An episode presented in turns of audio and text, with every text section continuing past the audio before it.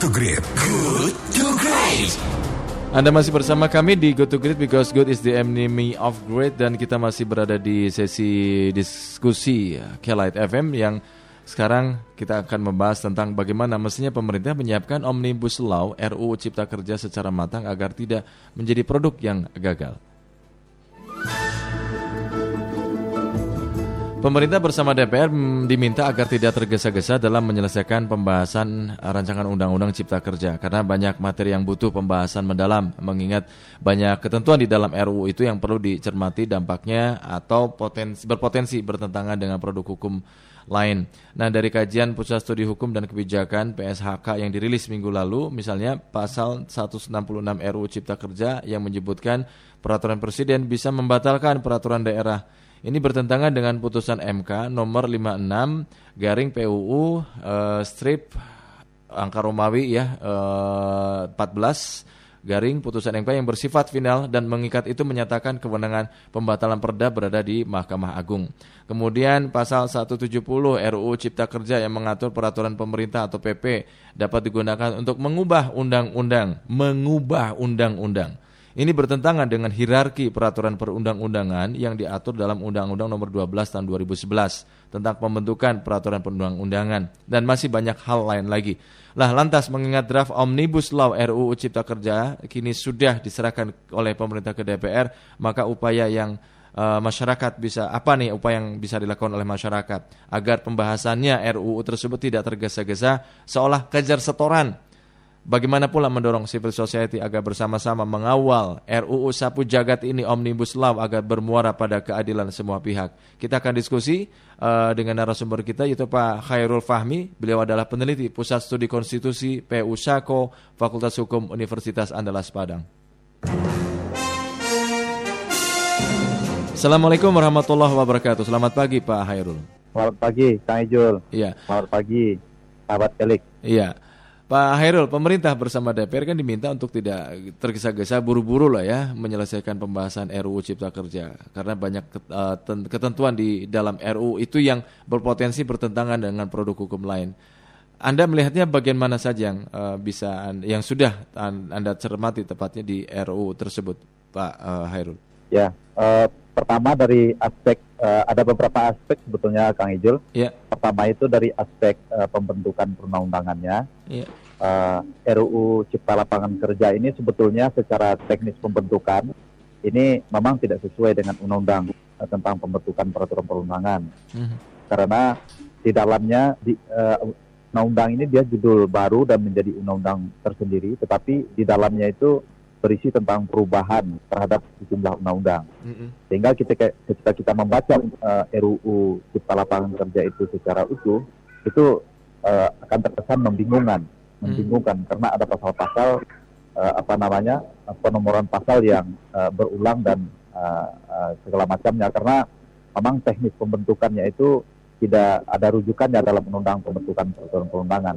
Sehingga hmm. saya kira secara formal ini juga akan bermasalah nantinya kalau seandainya ini tidak disesuaikan. Hmm. Hmm. Yeah. Kemudian kemudian yang kedua uh, eh, RUU ini terlalu banyak memberikan delegasi kepada peraturan pemerintah. Hmm. Uh, uh, apa namanya semua hal yang diatur dalam sejumlah undang-undang yang diubah dalam uh, RUU Cipta Lapangan Kerja ini dianggap sebagai sesuatu yang betul dan dianggap sebagai sesuatu yang apa namanya terlalu bagaimana kekuasaan negara dalam sebuah uh, negara hukum itu tapi ini sebetulnya bisa, bisa bermasalah. Hmm. Jadi kita perlu kita perlu mengawal ini agar DPR betul-betul hati-hati menentukan norma mana dan ketentuan apa saja yang seharusnya itu diatur dalam undang-undang hmm. dan tidak semuanya mendelegasikan itu ke dalam peraturan pemerintah. Hmm. Karena akan berbahaya kalau semuanya itu diserahkan kepada peraturan pemerintah. Hmm. Kemudian yang ketiga, eh, RUU Cipta Lapangan Kerja ini juga berpotensi untuk uh, apa namanya tidak sinkron dengan ketentuan undang-undang pemerintahan daerah karena sejumlah kewenangan pemerintah daerah yang diatur di dalam undang-undang yang diubah dalam undang-undang cipta lapangan kerja ini itu dihapuskan karena uh, kewenangan-kewenangan izin itu ditarik semuanya ke pemerintah pusat, pusat ya. sehingga kewenangan uh, apa namanya kewenangan yang sama sebetulnya itu juga ada pengaturannya dalam undang-undang pemerintah daerah sehingga ini akan sangat potensial untuk uh, bertentangan satu sama lain. Hmm. Nah, itu beberapa catatan saya untuk uh, RUU Cipta hmm. Kerja ini. Pak Hairul, ini yang saya penasaran, mungkin apa ada tafsir lain dari pasal 170 RUU Cipta Kerja yang mengatur PP atau peraturan pemerintah ini bisa digunakan untuk mengubah undang-undang? 170 itu secara ilmu hukum dan secara ilmu perundang-undangan itu jelas keliru ya. Keliru, oke. Okay. Tidak tidak ada dasar sama sekali untuk menjadikan peraturan pemerintah itu sebagai bentuk hukum untuk mengubah undang-undang. Mm -hmm. Ya. Mm. Dan secara hierarkis jelas bahwa PP itu kan peraturan pelaksana. Betul. Dalam dalam pasal 5 ayat 2 dalam pasal 5 ayat 2 konstitusi kita ditegaskan bahwa mm. eh, peraturan pemerintah itulah peraturan untuk pelaksana undang-undang. Mm. Jadi mm. sebagai peraturan pelaksana PP itu tidak bisa mengubah undang-undang. Hmm. Ini mungkin salah ketik kali ya Pak Herul, bukan karena ketidakmampuan berpikir ya. uh, karena... uh, tapi sulit juga kita mengatakan walaupun mungkin Menko Polhukam dan juga Menteri Hukum dan HAM mengatakan ini salah ketik, tapi dugaan saya ini tidak, tidak salah ketik. Tidak salah ketik ya. Karena karena begitu clear rumusannya. Satu yang kedua, ya karena juga beredar apa beredar juga klarifikasi dari Kementerian uh, apa Menko Perekonomian bahwa uh, ketentuan itu memang sengaja di, di, disusun. Ya nah. ketika mengklarifikasi pemberitaan dari detik itu kan surat uh, Kementerian uh, koordinator ekonomi yang beredar di publik itu iya. Uh, iya iya iya iya. Baik baik. Nah nah ini uh, catatan kritis koreksi apa yang menurut anda krusial dari materi draft RUU Cipta Kerja ini Gimana Kang? Catatan kritis atau koreksi apa nih yang menurut Anda yang paling krusial dari materi uh, draft RUU uh, Cipta Kerja ini? Yang paling krusial itu adalah uh, ter, ini undang-undang ini terlalu memberikan kekuasaan yang powerful kepada pemerintah, pemerintah pusat. Hmm.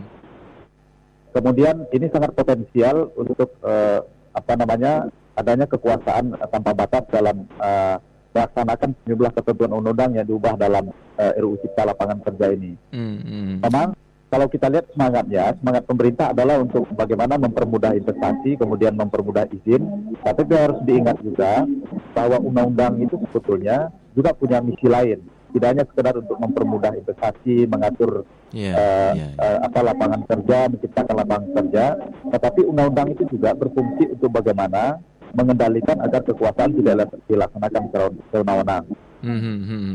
Nah, nah, ketika RUU ini memberi ruang luas uh, kepada pemerintah dengan memberikan banyak delegasi ke dalam peraturan pemerintah, ini sebetulnya potensial untuk apa namanya ada ke kekuasaan tanpa batas dalam konteks-konteks yang diatur dalam RUU Cipta Lapangan Kerja ini. Ini harus hati-hati. Jadi DPR dalam membahas RUU ini kita berharap tidak tidak hanya sekedar kejar tayang mm. uh, memburu 100 hari target, mm. tidak, tetapi semuanya harus di, di apa dibaca dan dibahas secara detail hmm. sehingga hmm. tidak ada nanti hal-hal yang kemudian bisa merugikan masyarakat hmm. uh, dalam apa ketika RUU ini sudah disahkan. Hmm. Secara singkat saja Pak Herul, apa lalu yang bisa dilakukan civil society uh, dalam upaya mendesak pemerintah dan DPR agar tidak tergesa-gesa menyelesaikan RUU Cipta Kerja ini?